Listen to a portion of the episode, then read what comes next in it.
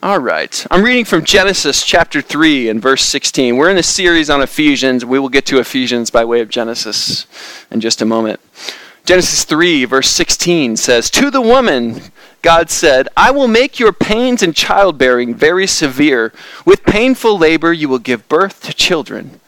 Your desire will be for your husband, and he will rule over you." The word of the Lord, thanks be to God. It's like, oh, man. Sorry, also, man. Sometimes where something is said in the Bible, where it is said, is just as important or even more important than what's being said. And where is this passage? What did I say? Genesis what? Anybody know what's going on in Genesis three? The fall. God is pronouncing the consequences of the fall. Now this is important too, because just because God is pronouncing the consequences doesn't mean that God is ordaining the consequences. Doesn't mean that God is causing the consequences. Sometimes God's judgment looks like God moving his protective hand. That's important for us because sometimes we think when bad things happen to us that we are being punished. And I don't think that's always the case. But regardless of that, what's going on here is that God is outlining what is to come because the fracturing of the shalom in the garden has taken place. The woman and the man have disobeyed God's ordering of the world. They've disobeyed his commandments.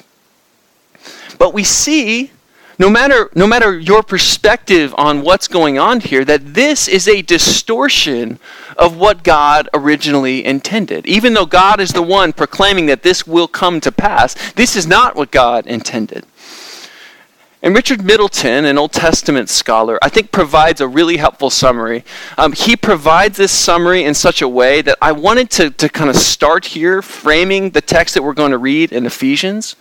But I wanted to also make sure that we had this framing and not spend too much time on it. And he provides kind of a wide-angle survey we're going to walk through as we make our way to Ephesians today. He says, and what, what I'll have kind of the quote that he has on the left here and then the scripture that it's sort of relating to on your right. He says, "If we examine how the creation accounts of Genesis one and two portray male and female relationships, it is clear that in Genesis one, both male and female are made in God's image, and they are together granted co-regency over the earth." That's Genesis one, verses twenty-six through twenty-eight. In Genesis two, the woman is created to be a helper, the Hebrew word azer, corresponding to the man, Genesis two eighteen.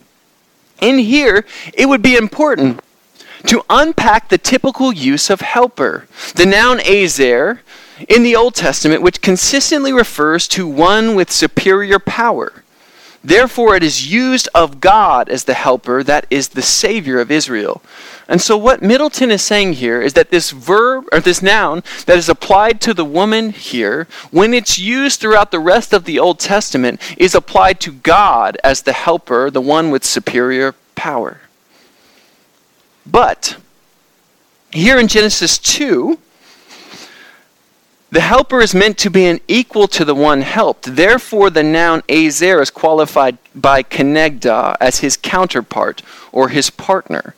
The key point, Middleton says, is that nowhere in the biblical creation accounts is one human being granted rule or power over another. Specifically, man is not granted rule over part or over woman as part of God's ordering of creation. Now, that's important for us. You can read the rest of the quote behind me there. It's easy for us in our slogan world to chop the Bible into small sound bites. But when we do this, we distort the text and we miss the deeper and more beautiful revelation that awaits just beneath the surface. The text that we're going to read today, as we read it, may initially sound kind of jarring, but I think you'll see as we get into it, it doesn't have any uh, need to be so. And that's really only if we allow one phrase to stand isolated, cut off from the rest of the passage. And really, one of my life's passage, passions, just as a pastor, is to help you see the wider angle, to see the beauty of the scriptures, the life that Jesus has for us. It's truly life and life to the full. It is the life that we would not choose for ourselves, but God has chosen us, and he's given us himself. There's a mosaic that is formed by the scriptures that results in us seeing God's wisdom, his power, and his love. And, and one other preliminary note that I think is so important for us today.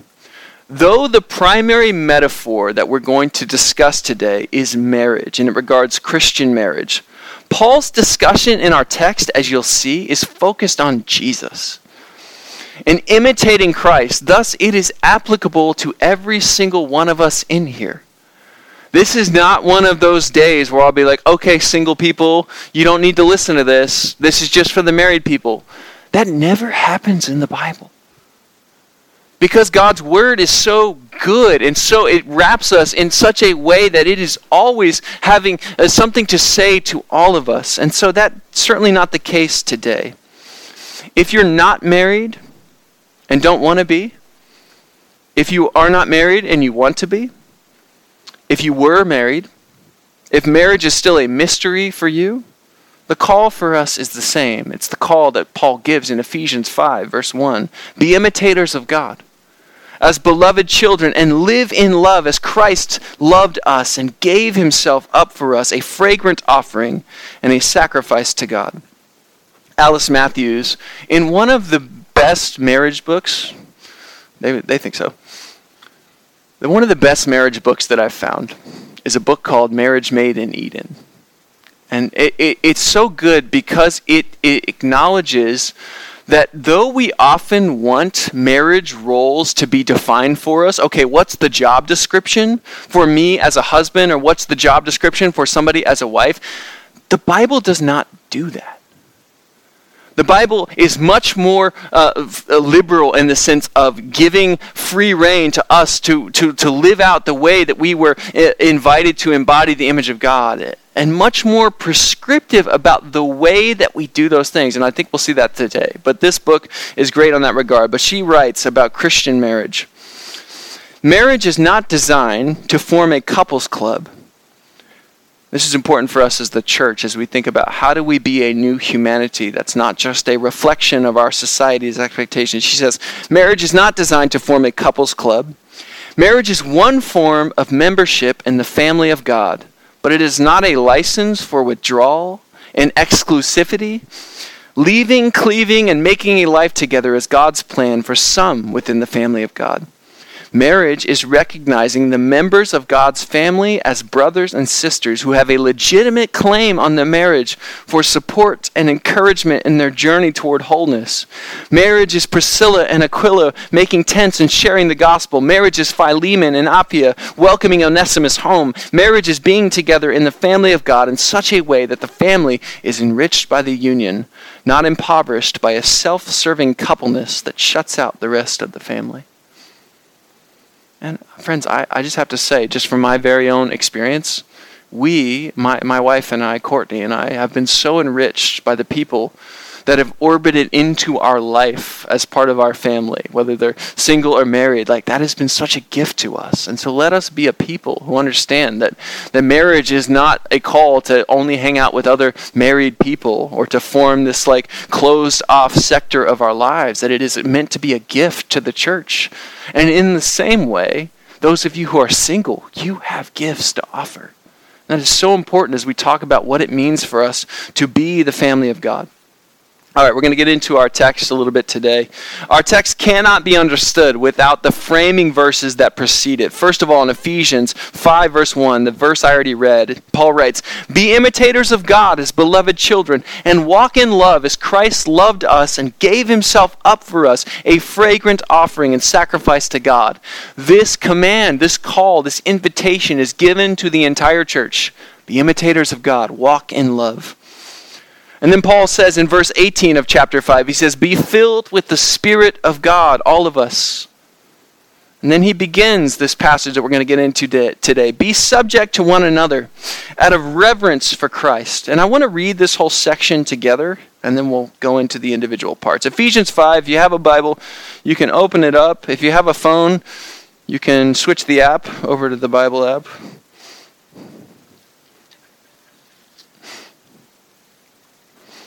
Paul writes, "Be subject to one another out of reverence for Christ.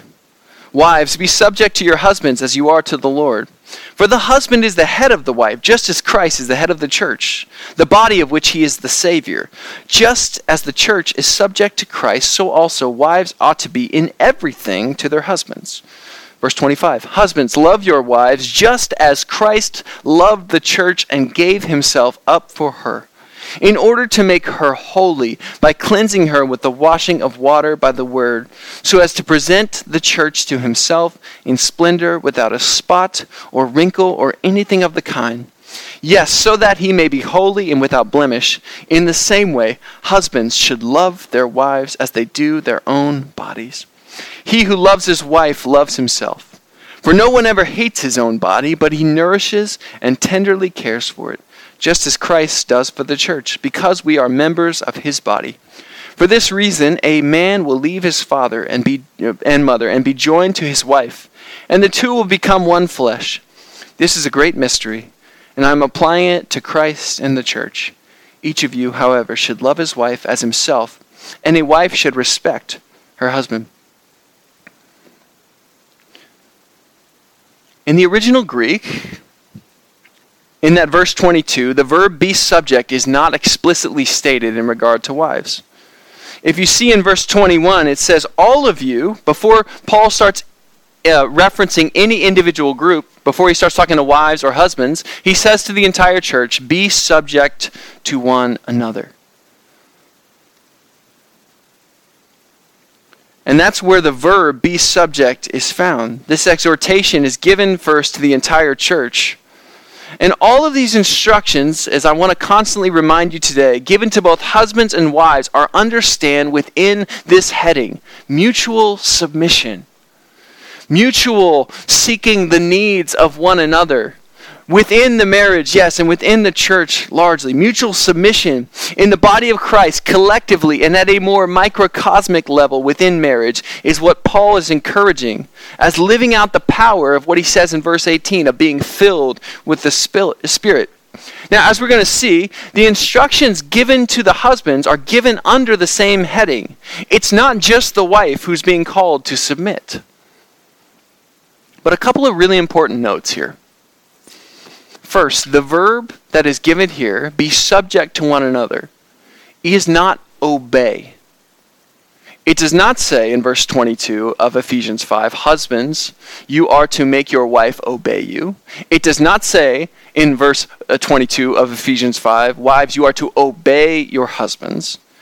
The expectation here is for voluntary submission on the part of the wives. Not that a wife would feel some sort of compulsion from God to allow a husband to lead them into sinful behavior or to be abu- abused physically, emotionally, or spiritually, or otherwise.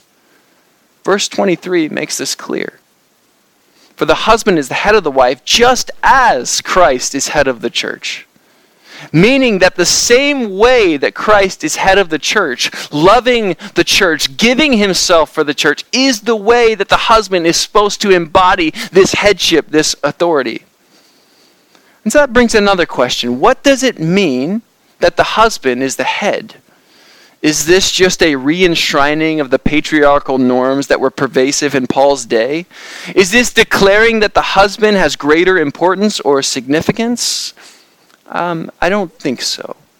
Biblical scholars have made compelling arguments on whether the head connotes authority. Look at Gordon Fee. He says, indeed, the metaphorical meaning of kephale, which is the Greek word for head, to mean chief or person of the highest rank, is rare in Greek literature.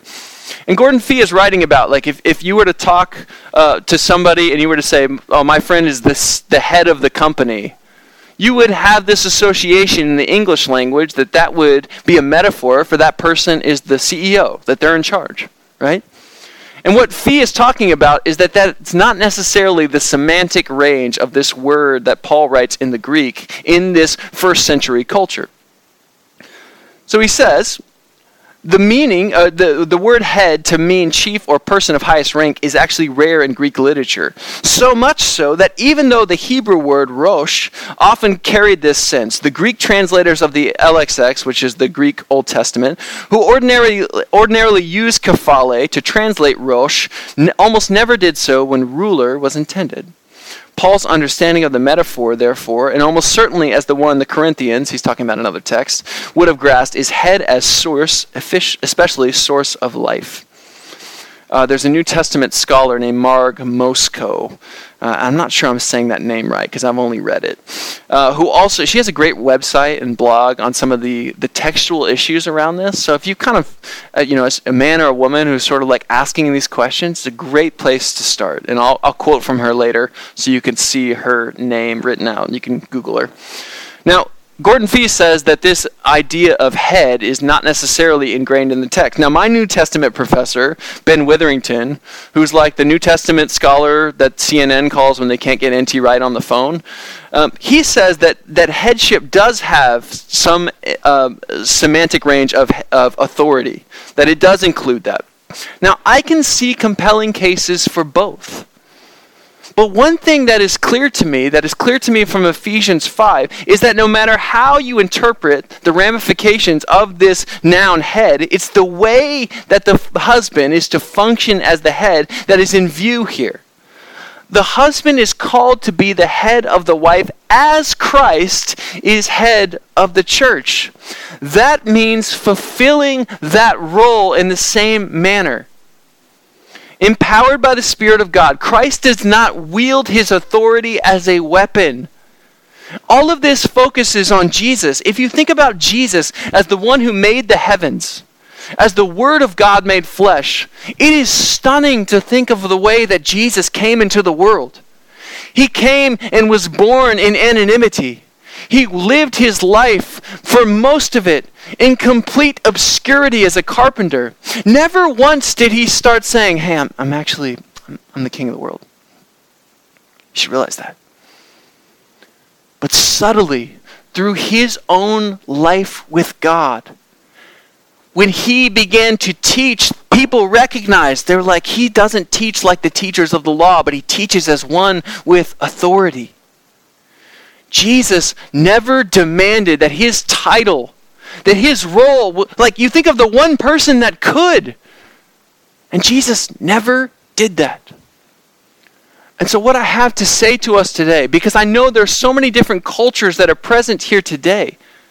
Like for, for most part, Western culture is kind of like the, the scales are starting to, to balance out in this way of sort of equality between man and woman. Now, you're maybe from a culture that is much more patriarchal, that has these expectations upon the man. And what I'm saying to you is those things may be so, but Paul is speaking to a first century patriarchal culture. He's speaking to a Roman culture where the husband, as the head, would have been expected to rule his household with authority, would have been expected to claim his title as the head, as something to be held onto, and as a reason to get out of doing a lot of the menial tasks around the house, and as a way of ruling over his wife. And Paul is saying to them, you are to be the head of the church. I am sorry, I'm not really sure what's going on there. Be the head of the church as Christ, just as, in the same way, be the head of the wife as Christ is head of the church. And that's so important. I want to recognize that for many of you, you've ordered your house in certain ways, and that's that's probably okay. But husbands, I want to speak to you plainly today. There is never a call in the scriptures for you to demand your rights because you're the husband, or to say, I have the final word on this because I'm the husband. That is just not present within Ephesians five. Christ does not wield his authority as a weapon. Paul says elsewhere about Christ's authority in Philippians chapter two. He says, let the same mind be in you that was in Christ Jesus, who though he was in the form of God, did not regard equality with God as something to be exploited, but he emptied himself, taking the form of a slave, being born in human likeness, being found in human form, he humbled himself and became obedient to the point of death, even death on a cross. Paul makes this explicit. This is our call and expectations. In Ephesians five, he says, husbands, love your wives as Christ loved the church. And as husbands, the way that we ex- exercise our role and our function as the head is by laying down our lives. Again, this is so important for us to grasp because that that so much that this um, has been like sort of codified for abuse in spiritual language, with husbands appealing to distorted understanding of this passage, demanding that wives submit. But Jesus does not demand our submission. He does not coerce by his power. Rather, Jesus gives of himself, and he invites. His very life subverts every notion we have of earthly authority. In giving up his rights, his title, his very body, in the appearance of defeat, he actually claims victory. Paul puts a ton of weight on the expectations that are given to husbands here. Love your wife as Christ loved the church. Marg Mosko says of Paul's instructions to husbands here, she says, Paul wanted first century husbands who had a higher status and more honor simply because they were male to follow Jesus' example by lowering themselves, giving themselves up for their wives, and also by elevating their wives, loving and nurturing their wives as their own male bodies. Paul wanted a leveling of status and honor between husband and wife. And by reducing a distinction in status, a greater degree of head-body, one-flesh unity would be achieved. She says unity is Paul's aim. And this is where, for those of you who are here, again, who aren't married, who don't want to be married, or used to be married, or never will be married, this is not just a text that might apply at some point in your life, or a text marking your own failure to see it through. Notice Paul keeps coming back to Christ, what biblical scholars call Christology. And even though the primary example and instructions are given here regarding Christian marriage, Paul keeps including the whole of the community by focusing wholly on the work of Jesus. For Paul, there is no distinction between theology in theory and theology in practice. It is Jesus, his ways, that inform every one of our actions in the world, that inform every one of our actions towards one another. Paul is trying to integrate our lives. And we believe the lie that we can sort of compartmentalize these things, that we can have a faith and a, a political persuasion, that we can have a faith in some element of how we live in the world. Paul is trying to bring all of this together under the lordship of Jesus. That's what Ephesians is about.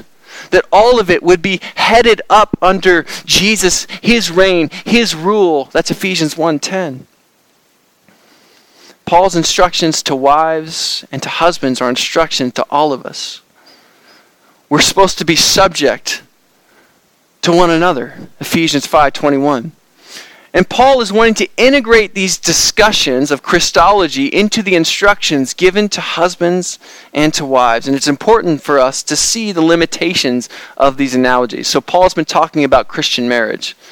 And he's saying, husbands, love your wives as Christ loved the church. He says, wives, submit to your husbands.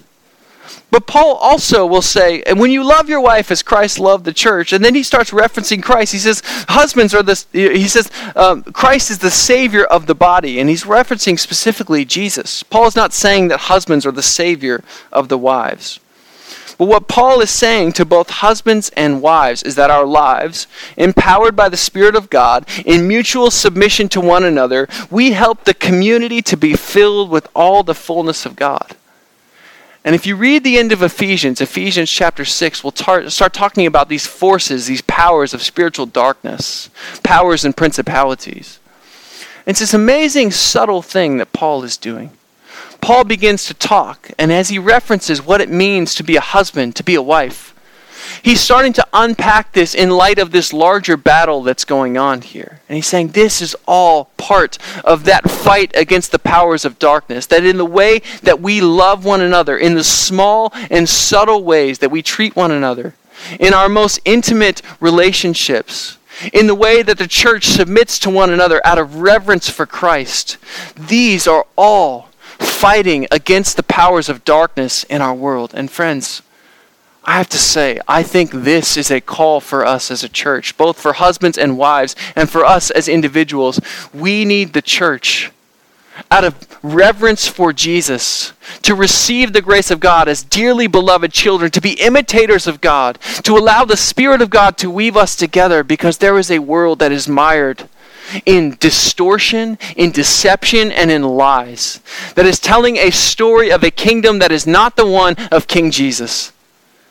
And we, as the church, as people from every tongue and tribe and nation, as a people where those rules of distinction, whether they be cultural or whether they be our own expectations, are being broken down. And we're allowing the Spirit of God to make us one, to allow His grace to form us. We have a call to stand against those powers of darkness. And we do so in big ways through prayer and through intercession by saying, God, make a way where there is no way. We also do so in the way, the small and subtle ways that we love one another and the way that we show up for one another. And this is certainly takes place in our households as husbands and wives, but it takes place in this gathering, in our midst, in our communities, as we allow the grace of God to be the primary story out of which we live. And so, friends, Paul says to us, as dearly beloved children, be imitators of God. See the grace of God for us. See how Jesus enacts his rule and reign, not through coercion, not through demand, but through giving of his life. And so to the husbands in here today, I want to say, love your wife as Christ loved the church. We should be the first to lay our lives and our preferences down. To the wives in here today, Paul says, respect and love. And again, that's not some endorsement, some rubber stamping of every abusive behavior. And if you are mired in that situation, the church is here to say, A, that abuse is always wrong. And that there are ways to allow uh, you know, people to come around you and to, to surround you. And so if that's going on in your life, like, we are here. And I want to say that so plainly because I think so often we fail to say this in the church, especially when it's endorsed with spiritual language. Abuse is not okay. It's not the way of Jesus. Demand is not the way of Jesus. And we see that clearly from Ephesians five. But for all of us today, single or married, our call is to be formed by this Spirit of God in mutual submission to one another. And friends, if you've been a part of a church for any amount of time, you will have those moments where you meet somebody and you're like, that person is amazing. Wow. Like, whatever it means to be subject to them, like, out of reverence for Jesus, that's so easy. And then you will meet people that for whatever reason bother you to no end. Maybe they just get on your nerves. Maybe they're super passionate about other things that you're not passionate about. But that Paul is not making any distinctions here, right? He's not saying, hey, the people that you like, be subject to them. Everybody else, like, you know, kind of slowly exclude from the conversation. No, Paul is saying you have been made anew by the Spirit of God. This is our call. This is our call to be a sign and a wonder to the world.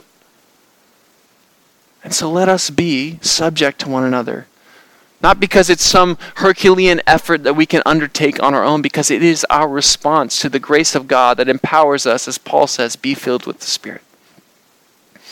Jesus, in this incredible way, has no patience for like merely esoteric ways of living in the world. He doesn't just say, hey, here's a nice philosophy, a nice theory. He says, this is my body. This is my blood. And in the same meal that he undertakes this, this new covenant, this new covenant expression of what it means for us to live as one people, people that are defined not by our preferences, not by where we were born, not by our skin color, but by what Jesus has done, in that same place, he says, I'll show you what I mean. And he gets down from the table and he washes the feet of his disciples. And then he says, as I've done to you, so you should do to one another. And in this moment, as we come to the table, there are a million ways for us as the people of God to be subject to one another. There are a million ways for us to receive this grace. And I simply want us to be open to God's Spirit. Like, God, what are you asking of me to do? For all of us as a church, now I want to speak specifically to husbands, and I'm going to speak from my own experience. Loving your wife as Christ loved the church is incredibly hard. It's not something that comes naturally or easily, because it's like Paul talks about elsewhere. It's like it's about killing your flesh, those desires. The way which we see the world is often just through the lens of what we want and what we want to get out of it. And so for us, like as we approach this table, let us receive the grace of Jesus, not just as a symbol, but actual empowerment to live the life that he has for us. And let us resolve to say, out of this great grace, I want to put her first. And to the wives, I can speak again from experience. Like being subject to your husband who doesn't always live it out super well, who's not always the most honorable, respectable, like great in the moment, like can be a really hard call. But Paul doesn't say, be subject to your husband if he deserves it for the day. He says, be subject. And again, with all the caveats, this is not an endorsement for any sort of abuse. But within the normal range of human interaction and relationship, within the mo- normal highs and lows, within those seasons of your life that will come, and friends, Courtney and I have lived through them, where it just feels like days turn into weeks that turn into months that are just hard. Within those seasons, your call is to, to be subject, to give love and respect. And the Spirit of God will illuminate what that means. But there are times where marriage is not easy. And to those single folks in our midst, and to all of us, I just want to say to the whole church, God is inviting us to receive this grace, not as an idea, but as something solid. And so we come to the table. And I believe that Jesus is going to do a work of healing in our lives. And maybe it's just the healing of a different perspective. That that's not what Ephesians five is saying, that husbands can demand their rights. Maybe it's the healing of saying, I have, I've lived this out poorly in my life, and I want something different. I want repentance today. Maybe it's just the healing of hearing these words, that for God so loved you that he gave his only son. And that Jesus, at the end of his earthly life, took bread and he broke it, and he said, this is my body, broken for you.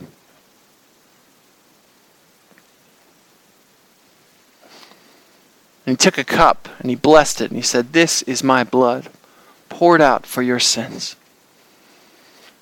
I'm going to invite our communion service to make their way forward. And church, I'm going to pray over you. And just in a spirit of, of expectation, of welcome, I want to invite just the Holy Spirit to come. And today, what we talked about may be so pertinent to what you are living with or what you are wrestling with or the questions you're asking. Or it may be something completely different. But I believe that God is going to meet with you here today to show you that he is with you, that he is for you, that he loves you, that though there may be ways you need to correct course, that repentance is an invitation to life and to freedom. And God wants to meet us here and lead us on as a people. So I'm going to pray over us and give a few specific calls, and then we'll come forward to the table. Jesus, Lord, I pray that just by the simple, God, understanding of your word, God, Lord, that your Spirit would begin to, that, that subtle and slow process of making us new. God, giving us new eyes to see, Lord. Giving us new feet to walk in your way. And God, I pray for those of us who are married who just need an infusion of your power, God, of your presence, Lord. We've been trying to do the, the, the things of our relationship and our lives out of our own strength. God, would you would you come and just offer that, that gift of peace, Lord, that you promised us. Even in this moment, just a glimpse of that.